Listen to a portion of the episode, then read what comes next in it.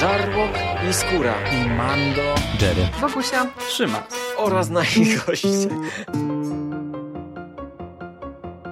Konglomerat podcastowy. Wasze ulubione podcasty w jednym miejscu. Zapraszamy. Zapraszamy. Zapraszamy. Zapraszamy. Zapraszamy.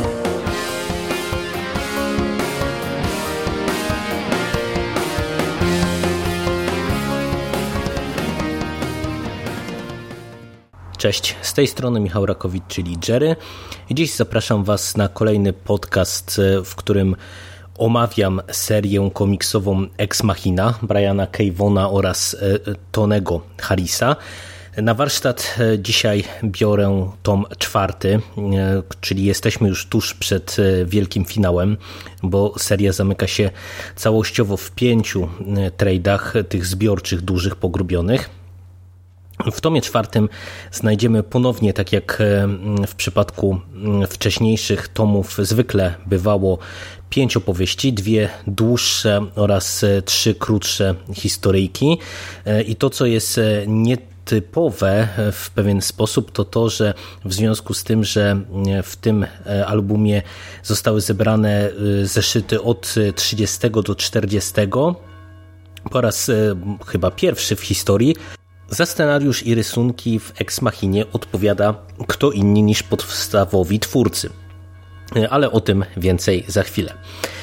Na otwarcie dostajemy rozdział zatytułowany Ex Katedra i powiem otwarcie, że jest to historia, którą z naszej polskiej perspektywy czyta się wyjątkowo dziwacznie i jest to historia wyjątkowo dziwaczna. Dlaczego? Dlatego, że żeby nie wchodzić może zanadto w wielkie spoilery, Mitchell Hundred, burmistrz Nowego Jorku, eks-superbohater znany jako potężna machina, dostaje zaproszenie do Watykanu, gdzie ma spotkać się z Janem Pawłem drugim. Okazuje się, że to zaproszenie ma drugie dno i tak naprawdę to naszego papieża Polaka zachęcił do sprowadzenia Hundreda, czy zaproszenia Hundreda do Watykanu pewien biskup, który ma co do niego swoje własne plany, a całą wizytę potężnej machiny w Watykanie chce wykorzystać do kolejnego zamachu na papieża. K G B, czy raczej byli członkowie K G B. No i słyszycie, jak to brzmi. No jest to historia bardzo dziwaczna, tym bardziej, że wiecie, no tu my śledzimy akcję w latach dwutysięcznych już i to jest już zupełnie inny świat niż lata osiemdziesiąte, kiedy to mieliśmy do czynienia z zamachem na papieża i cała ta historia ma taki właśnie trochę zimnowojenny sznyt przez to wszystko. No a do tego cały ten wątek na linii Hundred Watykan i to, co z nim jest związane, no to jest naprawdę bardzo duża egzotyka. Nie wiem, co tu podkusiło Vaughan'a, żeby pójść w takim kierunku, tym bardziej, że tak naprawdę to wydaje mi się, że sama końcówka tej historii, w której to, no muszę to jakby troszeczkę zaspoilerować, to nie jest coś, co popsuje wam zabawę w, w jakimkolwiek stopniu. W końcówce Hundred podejmuje decyzję na razie wstępną, że będzie chciał kandydować na prezydenta Stanów Zjednoczonych. Więc no, można powiedzieć, że z perspektywy całego tego tomu to jest chyba historia w ogóle najistotniejsza fabularnie. No i ja mam mieszane uczucia, no bo mówię, to naprawdę się czytało mocno dziwnie momentami. A te mieszane uczucia są też spotęgowane właśnie tym, że Ex Katedra, czyli ten pierwszy otwierający rozdział, już dosyć dobrze pokazuje, że w tym tomie całościowo nie dostajemy prawie żadnych informacji, które by nas podprowadzały do tego wielkiego finału. Ja narzekałem trochę już przy tym tomie trzecim, ale tutaj jest dokładnie to samo. Z jednej strony to jest dobrze napisany komiks, to jest ciekawa historia. Tutaj Vaughan cały czas nieźle rozgrywa te wszystkie wątki polityczno-społeczno-obyczajowe oraz te kwestie na linii superbohaterszczyzna, prawdziwy świat. Ale ja trochę nie wiem, w jakim kierunku ma to wszystko zmierzać. Przypomnę, że w pierwszym tomie w zasadzie my zaczynaliśmy od tego, że kariera Hundreda ma upaść z wielkim hukiem. No i my teoretycznie przez ten trzeci, czwarty tom dostajemy takie okruszki, śledząc to, co ten jego dawny kolega Kreml robi, czy jak działa, próbując zbierać jakieś materiały, które mają go zdyskredytować, ale no na razie ja niespecjalnie czuję właśnie jakiś określony kierunek, jakieś większe podprowadzenie pod wielki finał.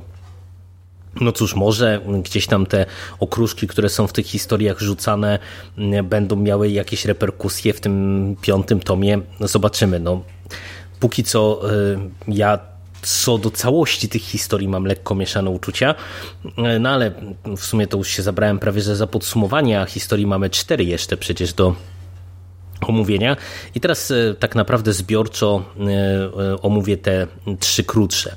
Najlepszy na świecie to jest krótka opowieść o relacji, czy może pogłębiająca relację komendant Angnotti, czyli to jest ta pani komendant, która swego czasu z Hundredem, który jeszcze działał jako potężna machina, bardzo mocno walczyła, a teraz przychodzi jej współpracować. No i tutaj, tak jak mówię, mamy pokazane pewne wątki z przeszłości tych postaci i to, jakie te wątki, jakie ta wspólna przeszłość ma przełożenie na to, co się dzieje w teraźniejszości. Całkiem spoko historia pogłębiająca ten rys psychologiczny tych postaci, pogłębiająca ich relacje, no ale z drugiej strony, no mówię, niewiele wnosząca do całości większej historii.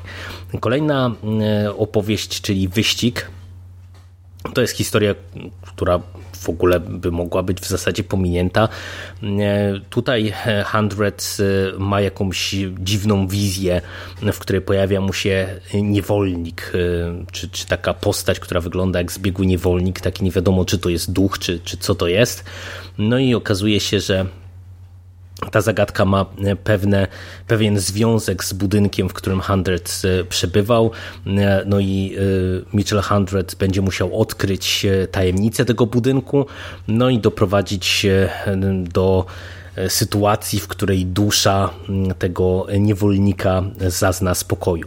Historia znowu dosyć dziwaczna, no bo wiecie, z jednej strony tutaj nie zapominajmy, że to jest cały czas historia z pogranicza fantastyki i science fiction, no bo mamy i Hundreda i mamy chociażby jego przeciwnika wielkiego, który w przeciwieństwie do tego, że Hundred rozmawia z maszynami, on rozmawia ze zwierzętami, no ale i tak pojawienie się ducha, nawet skojarzonego w pewien sposób z technologią, no to jest coś, czego ja się tutaj nie spodziewałem.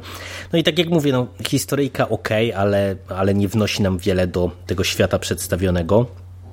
I przeskoczę, przejdę do tego zeszytu czterdziestego, do tej ostatniej krótkiej historii, w której to za scenariusz odpowiada Garth Ennis, a za rysunki odpowiada Jim Lee. I zaczynając od rysunków, to było dla mnie bardzo duże zaskoczenie, bo tak naprawdę no, Jim Lee ma dosyć charakterystyczną kreskę, a tutaj tak dobrze emulował i naśladował styl, styl Tonego Harrisa, że ja się w ogóle nie zorientowałem, że to nie Harris tutaj odpowiada za rysunki. A sama historia jest kolejnym dziwacznym elementem całego tego wydania zbiorczego, dlatego że to jest taka bardzo dziwna meta, a mianowicie to jest opowieść o tym, jak Hundred, który już zaczyna pomału się przygotowywać do tej wielkiej polityki, decyduje się wyjąć komiksiarzy, którzy opowiedzą jego historię. No i cały ten zeszyt, cała ta krótka opowieść jest skupiona na tym, jak Brian K. Vaughan oraz Tony Harris spotykają się z Mitchellem Hundredem, aby podjąć się napisania jego historii. No, zważywszy na to, że Brian K. Vaughan i Tony Harris to twórcy Ex Machiny, no to jakby widzicie, że tutaj mamy do czynienia z metanarracją. Cała historia to jest tylko i wyłącznie jakby taka ciekawostka bardzo grubego, bardzo dużego kalibru, która no ponownie niewiele wnosi tak naprawdę do całego świata przedstawionego i całej głównej osi Ex Machiny. No i na zakończenie pozostawiłem ostatnią dużą historię, czyli Brudną grę. I to jest znowu większa narracja, gdzie z jednej strony śledzimy walkę burmistrza czy zmagania burmistrza z jakąś tajemniczą, taką no, nie super bohaterką, taką no, przestępczynią, naśladowniczką potężnej machiny, o której wszyscy mówią zmartwienie. Ona w stroju takiej le- panienki lekkich obyczajów robi różne kaskaderskie wybryki i głosi hasła polityczne nieprzychylne Bushowi, który to prezydent ma się pojawić w Nowym Jorku na konwencji Partii Republikańskiej. No i śledzimy z jednej strony właśnie ten świat wielkiej polityki, zmagania burmistrza z konwencją, z zmagania burmistrza z jakby decyzją o tym, czy kandydować, czy nie kandydować, pewne próby jego pogodzenia się z tym, że z jednej strony jest kandydatem niezależnym, z drugiej strony no, gdzieś tam musi wykonać jakieś ukłony w stosunku właśnie Partii Republikańskiej.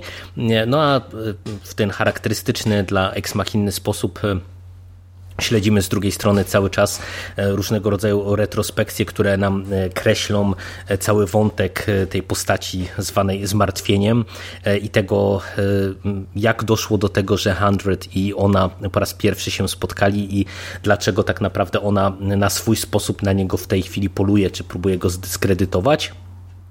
No a do tego wszystkiego dochodzi właśnie po raz kolejny wątek na linii Kreml, Mitchell Hundred i śledzimy poczynania Kremla, który no, cały czas próbuje zbierać jakieś materiały i próbuje wcielić w życie jakiś swój większy plan zdyskredytowania burmistrza i zmuszenia go do powrotu do kostiumu superbohaterskiego. No, wiecie, jesteśmy na etapie czwartego tomu, no i tak jak powiedziałem, z jednej strony, jeżeli polubiliście Ex Machinę, no to tutaj dostajemy więcej tego samego, za co ten komiks da się lubić, czyli mamy właśnie te wszystkie kulisy świata wielkiej i mniejszej polityki, mamy różnego rodzaju wątki społeczne, mamy charakterystyczną dla Vaughan'a w tym konkretnym tytule narrację opartą na różnego rodzaju przeskokach czasowych, licznych retrospekcjach, I, i tak dalej, i tak dalej. No i to się czyta cały czas dobrze, przy czym, no, tak jak mówię, ja mam lekki problem na tym etapie, że tak trochę drepczemy w miejscu. Narzekałem na to trochę przy trzecim tomie Ex Machiny, narzekałem na to trochę przy czwartym tomie bardzo dobrego komiksu Paper Girls, którego scenarzystą również jest Vaughan. No, nie wiem, czy to nie jest jakaś jego taka cecha charakterystyczna, że to jest twórca, który no, rozpisuje swoją opowieść na pięćdziesiąt sześćdziesiąt zeszytów, ale w którymś momencie, o, ja przynajmniej odnoszę takie wrażenie, jakby zaczynał dreptać w miejscu, jakby zamiast posuwać akcję do przodu, to gdzieś tam serwował nam jakieś skoki w bok, niepotrzebne opowieści, które no, mówię, no są okej, są sympatyczne, ale, ale no, jakby ich nie było, to pewnie nic byśmy na tym nie stracili.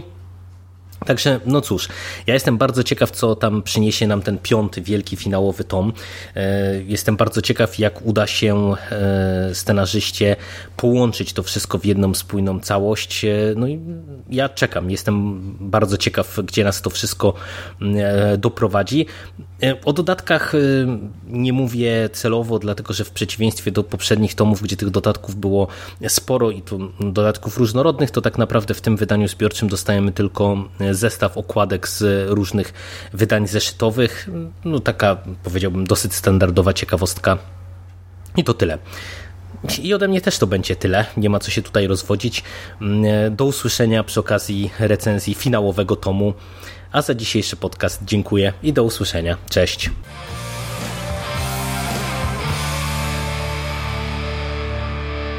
You finished? That's it, man. Game over, man. It's game over. What the fuck are we gonna do now? What are we gonna do? It's over. Nothing is over. Nothing. You just don't turn it off!